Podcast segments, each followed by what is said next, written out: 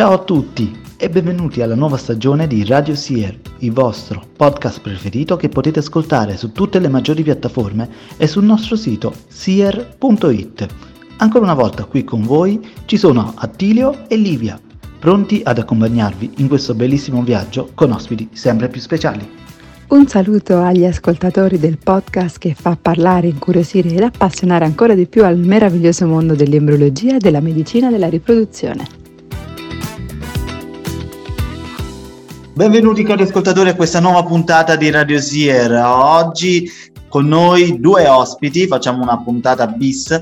Abbiamo con noi la dottoressa Zuccarello, Daniela Zuccarello e il dottor Andrea Gallinelli. Come ben sapete, perché l'abbiamo già avuto ospite in un'altra puntata, la dottoressa Zuccarella Daniela è responsabile della PGT Unit a, Padova, ma oggi è qui in veste di presidente del Nido e invece il dottor Andrea Gallinelli è eh, responsabile del centro di fisiopatologia della riproduzione eh, a Lagosanto dell'Aus di Ferrara ed è qui oggi però in veste di vicepresidente del, del Nido.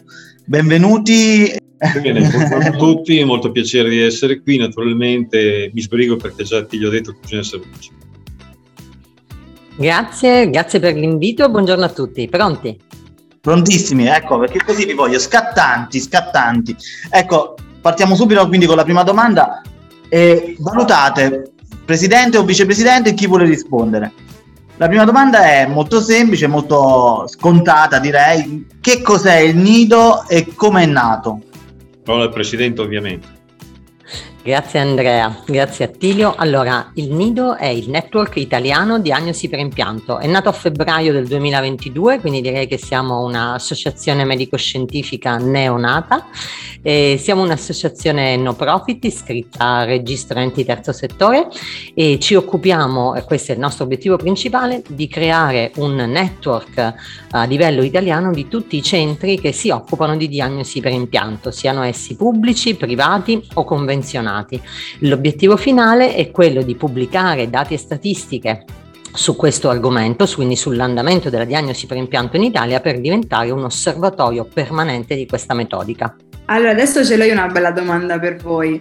Dando uno sguardo in, più in generale, non sempre condiviso, in che casi viene consigliato in teoria le applicazioni della PGT? Stiamo parlando un po' delle indicazioni, giusto? Certo, sì. Allora, eh, rispondo sempre io in qualità di genetista, poi lascio parola al ginecologo.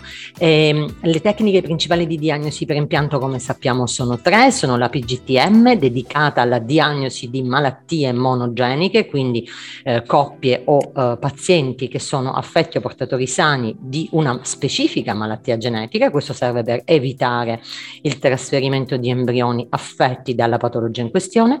Secondo tipo di eh, diagnosi per impianto, soltanto la PGT-SR, che è quella dedicata alle anomalie cromosomiche prevalentemente strutturali o genomiche. Anche qui un soggetto della coppia è portatore della condizione e noi diagnostichiamo questa condizione negli embrioni per poi decidere in modo tale che la coppia decida quale trasferire. Ultimo tipo di diagnosi per impianto ed ultima indicazione è quella che si chiama PGTA, cioè l'analisi delle aneuploidie embrionarie. Le indicazioni per questo tipo di tecnica sono abbastanza variegate. Nelle raccomandazioni SIGU italiane del 2017 abbiamo scritto che le principali indicazioni per la PGTA sono l'età materna avanzata, la eh, ripetizione ripetuta eh, abortività eh, da causa cromosomica, avendo escluso tutte le altre cause, idem per quanto riguarda i ripetuti fallimenti di impianto. Naturalmente anch'io non posso che confermare, soprattutto in riferimento a quest'ultima, cioè la PGTA, perché mentre le prime due sostanzialmente non dico che fossero ben note, ma comunque sia, la diagnosi per impianto è nata soprattutto sulle prime due, un po' di anni fa, invece per la PGTA chiaramente qui parliamo di screening, in sostanza quella che fino a non molto tempo fa veniva indicata come PGDS, ma non cambia il concetto al di là degli acronimi. Il concetto è che al di là di una certa età femminile, non possiamo porre un cut-off netto naturalmente, ma in generale, non dico per convenzione, ma per consolidate considerazioni cliniche è dai 40 anni in poi, o almeno dai 40 anni in poi, eh, le anomalie cromosomiche genericamente intese, soprattutto di tipo neoploidico per esempio, diventano sempre più frequenti. Diventando sempre più frequenti da un punto di vista clinico e anche da un punto di vista razionale in generale, ha un assoluto senso proporre, secondo noi, la PGTA eh, consideriamo tra l'altro, se vogliamo traslare un attimo il discorso, che queste persone andrebbero comunque nel 99,9% dei casi ad effettuare una prenatale, a seguire probabilmente una dilocentesi, una miocentesi o comunque sia un ipto, comunque sia una, un test combinato o anche più di uno. Eh, il discorso è complicato, però è chiaro che se noi sappiamo qualcosa in anticipo, questo ci consentirà di prendere determinate decisioni piuttosto che altre. Vi ringrazio entrambi per l'ottima risposta che avete dato e vi faccio subito una terza domanda. Andiamo a pensare un po' agli eventi eh, eventi, per eventi parlo dei mm, eventi formativi che ci sono eh, in atto, qua in, in, previsione vi volevo proprio chiedere se ci sono dei congressi che vedranno i maggiori esponenti italiani riuniti appunto per, appunto per fortificare questo network eh, nido, quindi io so già che c'è qualcosa in essere, quindi vogliamo parlarne un attimo così lo sponsorizziamo un po'. Andrea, vuoi parlare del convegno del 27 giugno? Così magari spieghiamo. A casa tua comincia pure. Allora, il 27 giugno a Padova ospiteremo il primo congresso nazionale del network diagnosi preimpianto. Sarà veramente l'occasione per avere riuniti per la prima volta tutti i centri che in Italia si occupano di questa metodica. Avremo i maggiori esperti italiani, abbiamo anche, diciamo così, il piacere eh, di avere dei rappresentanti dell'ESCRE e dei rappresentanti del registro italiano PMA dell'Istituto Superiore di Sanità. E L'Istituto Superiore di Sanità ci ha concesso anche il patrocinio per l'importanza dell'evento. Quindi eh, siamo sicuri che sarà veramente un'occasione fondamentale, non soltanto per vederci per la prima volta e dopo due anni e mezzo di pandemia, ma proprio per iniziare insieme questo percorso. Un eh, altro importante evento formativo che faremo all'interno dello stesso convegno del 27 giugno è una sessione interamente dedicata, eh, fatta in collaborazione con la Fondazione Mutagens, relativa alla diagnosi per impianto dei soggetti che sono portatori di sindrome da predisposizione al cancro. È la prima volta in Italia che si parla di questo argomento, non esistono neanche dei PDTA in merito che stiamo invece cercando di scrivere, quindi anche questa è un'occasione importante. Ultimo evento formativo che voglio citare particolare a eh, giugno di quest'anno si aprono le iscrizioni per il primo master italiano di secondo livello in diagnosi preimpianto che verrà eseguito presso l'Università di Padova eh, con partenza a ottobre 2022. Quindi il prossimo anno accademico vedrà finalmente una formazione assolutamente specifica su questo argomento dato che in Italia, mancando la specialità in embriologia, questo tema non viene trattato a livello universitario. Esatto, mi ricollego anch'io soprattutto a quest'ultimo aspetto. Non esistendo in Italia una specializzazione in embriologia, è chiaro che occorre seguire strade parallele ma alternative, almeno per il momento. Ed è quello che il network e noi stessi naturalmente ci proponiamo. Uh, l'altro punto nodale assolutamente è la necessità, ormai direi inderogabile, di sapere chi fa cosa in quest'ambito a livello nazionale e non solo, ma soprattutto rimanendo anche nel nostro livello nazionale sarebbe già un grandissimo passo in avanti. Il fatto dell'interesse in materia dell'Istituto Superiore di Sanità la dice lunga. È ovvio che poi occorrerà anche verificare in che termini il tutto si avviene nei singoli centri, ma questo è un passo poi successivo. Pensando un po' al futuro e a questa idea della diagnosi genetica per impianto non invasiva che devo ammettere a me affascina molto, come lo studio del, del terreno di coltura mh, mm, è una tematica che avete pensato di gestire poi in tutto questo bellissimo networking che avete organizzato? Più che altro speriamo di gestirla il prima possibile perché purtroppo ancora siamo con diciamo, un livello d'azione di tipo sperimentale. Sappiamo che c'è in corso uno studio multicentrico molto esteso promosso dagli spagnoli. Speriamo che ci siano presto dei numeri consistenti che ci dicano se effettivamente questa metodica è completamente sovrapponibile o addirittura la possiamo sostituire all'invasiva. Saremo lieti di non fare più una metodica invasiva, però ricordiamoci che in questo momento la PGT PGT non invasiva ha un livello di accuratezza sulla parte cromosomica che nelle migliori casistiche arriva all'85%. Per la parte invece monogenica, quindi quella che intendiamo diagnostica, ci sono pochissime esperienze pubblicate e le esperienze pubblicate purtroppo non danno un livello di confidenza così elevato per cui noi possiamo dire alla paziente guardi con tranquillità possiamo sostituire la metodica invasiva con la non invasiva quindi direi è il futuro prossimo speriamo che arrivi presto Beh, sì, sicuramente è il futuro, però ecco, i passi da fare sono ancora tantissimi. Oltre a quello che hai detto tu correttamente, Daniela, io aggiungo anche il fatto dell'alta contaminazione materna. Nei eh, terreni di cultura che sono stati analizzati, quasi il 50% vengono scartati perché c'è contaminazione di DNA materno e quindi poi è difficile fare una discriminazione corretta e quindi dare un'affidabilità maggiore alla tecnica. Mi aggancio anch'io, due considerazioni in materia.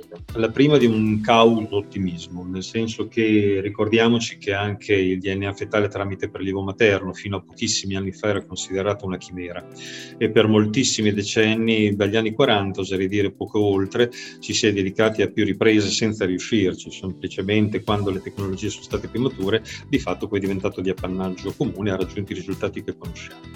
Eh, in seconda considerazione, pe- mh, credo che occorre rimarcare il discorso del termine invasivo. Invasivo sì, anche la villocentesi e la miocentesi sono invasivi indubbiamente invasiva la metodica attuale della diagnosi per impianto della PGT? Mm, sì, fino a un certo punto, però perché come Attilio può sicuramente testimoniare molto meglio di me, eh, l'accuratezza e comunque la tranquillità, la mini invasività ormai è tale per cui mh, mm, tutto sommato si, ta- si, tratta di una tecnica che consideriamo matura e quindi anche scevra da grandi rischi per l'embrione, di questo si parla. Certo. È comunque una tecnica operatore dipendente, mentre poi l'analisi non invasiva diventerebbe non operatore dipendente, quindi forse di più facile utilizzo per tutti.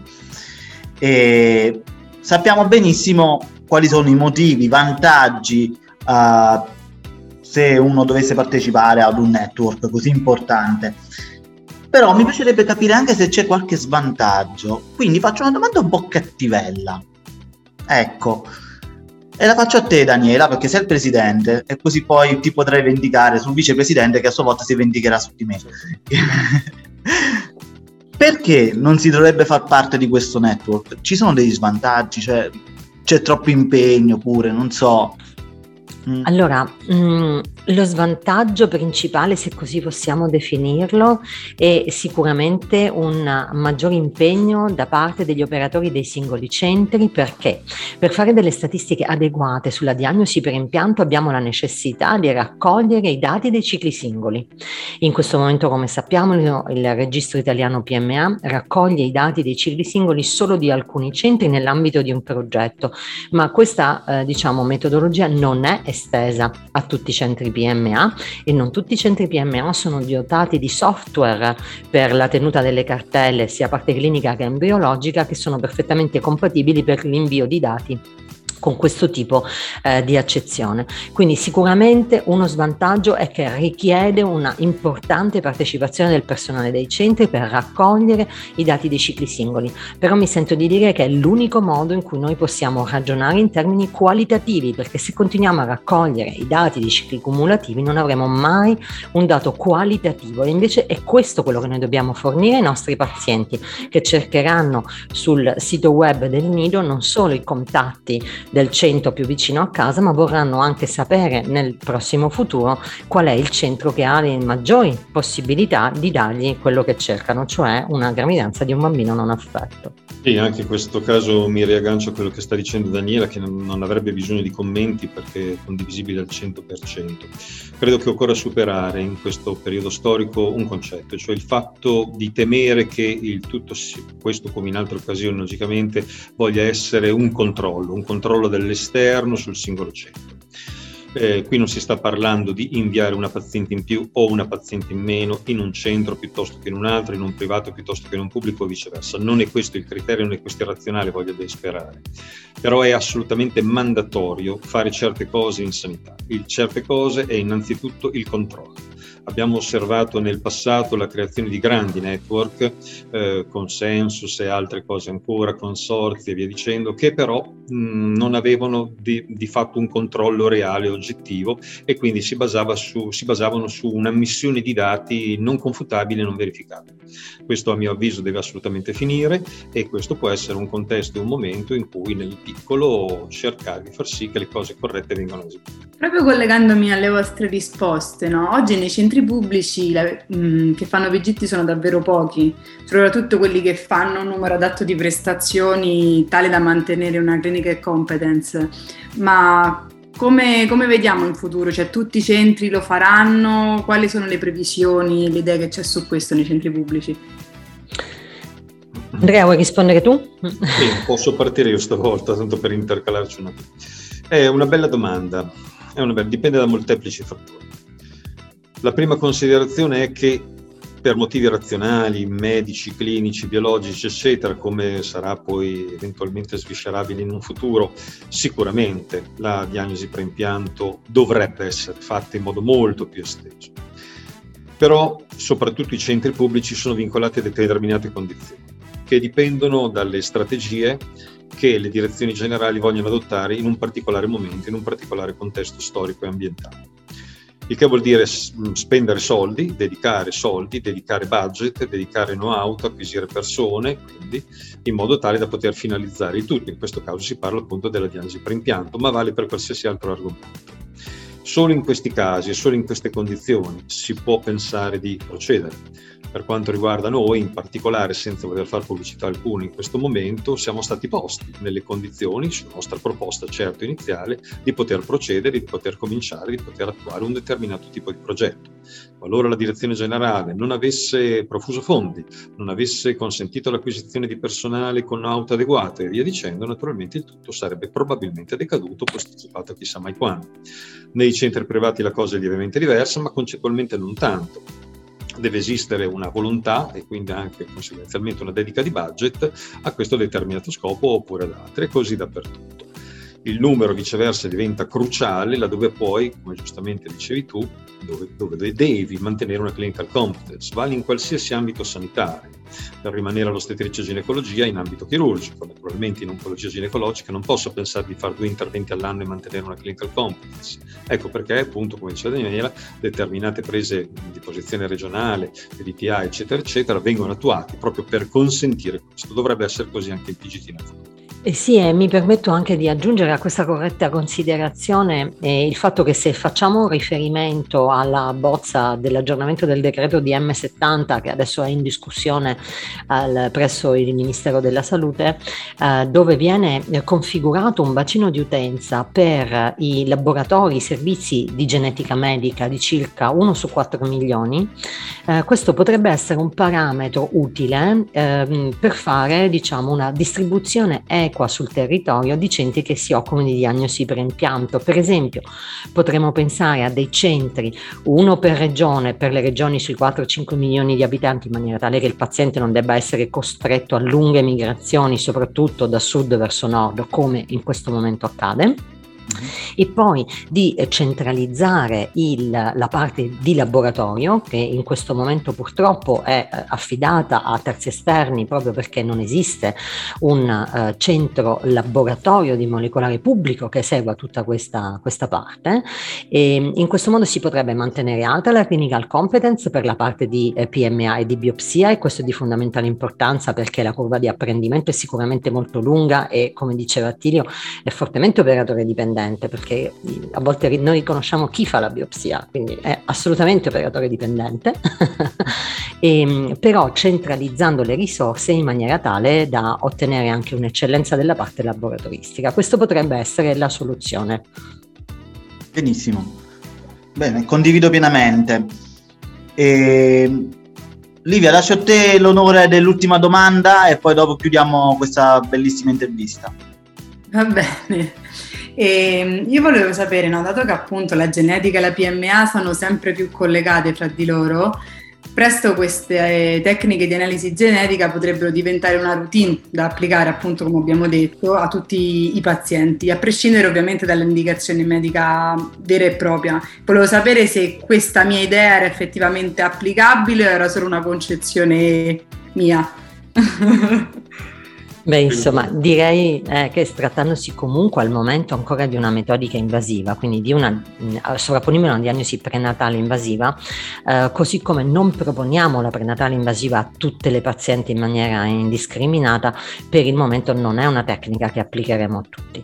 Eh, diciamo che ci deve essere sempre un'indicazione, l'indicazione che proviene dal genetista, ma che proviene soprattutto anche dal clinico. Ricordiamoci che il team multidisciplinare diretto dal ginecologo deve deve fare anche una valutazione di quella specifica coppia e quindi vedere se ne vale la pena, perché eh, come ci insegnano i colleghi ginecologi, qualche volta il gioco non vale la candela, tecnica interessante, ma se non c'è una clinica adeguata non possiamo andare avanti, no Andrea? Assolutamente sì condivido, nel senso che è facile qualche volta, anche presi sull'onda dell'entusiasmo, quando magari alle spalle hai un supporto, che sia statale, regionale, locale, eccetera, procedere a tappeto. In realtà non direi in questo caso. Gli esempi in ambito ostetrico-ginecologico, anche per limitarci a questo, sono molteplici. Parliamo per esempio del PAP test, dell'HPV e via dicendo, non a tutti nello stesso modo, se non altro, in differenti fasce di età e via dicendo.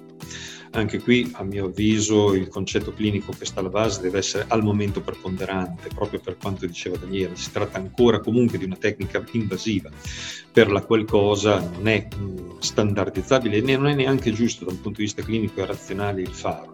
Quindi a monte ci deve essere una consulenza anche precisa, mirata, eventualmente ripetuta, ponderata e approfondita per poter consigliare a chi sì e a chi no.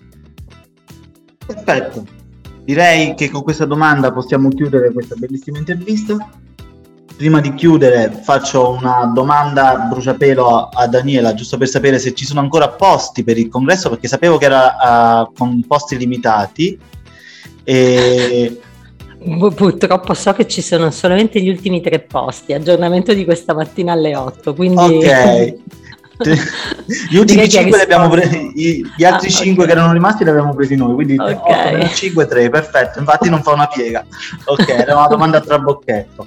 No, quindi, per chi vuole... Ma c'è anche la possibilità di partecipare in streaming?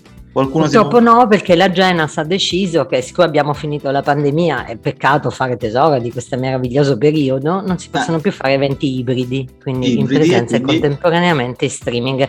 Quindi purtroppo vi promettiamo che il prossimo anno faremo il secondo convegno nazionale, la faremo in un'aula molto più grande, ma quest'anno il Covid ci costringe a numeri più bassi. Bene, però comunque si può dire che ha avuto grande successo perché i posti sono finiti abbastanza in fretta. Quindi speriamo che poi ecco, il successo si arrivi fino alla fine, incrociamo le dita, dai, non voglio portare sfiga adesso. Certamente. Va bene, allora io ringrazio entrambi per questa bellissima intervista, ringrazio Livia, ringrazio Daniela e ringrazio Andrea. Grazie a tutti. Vi ringrazio tutti, vi aspettiamo sul sito www.nidoitalia.it. A presto. Presto.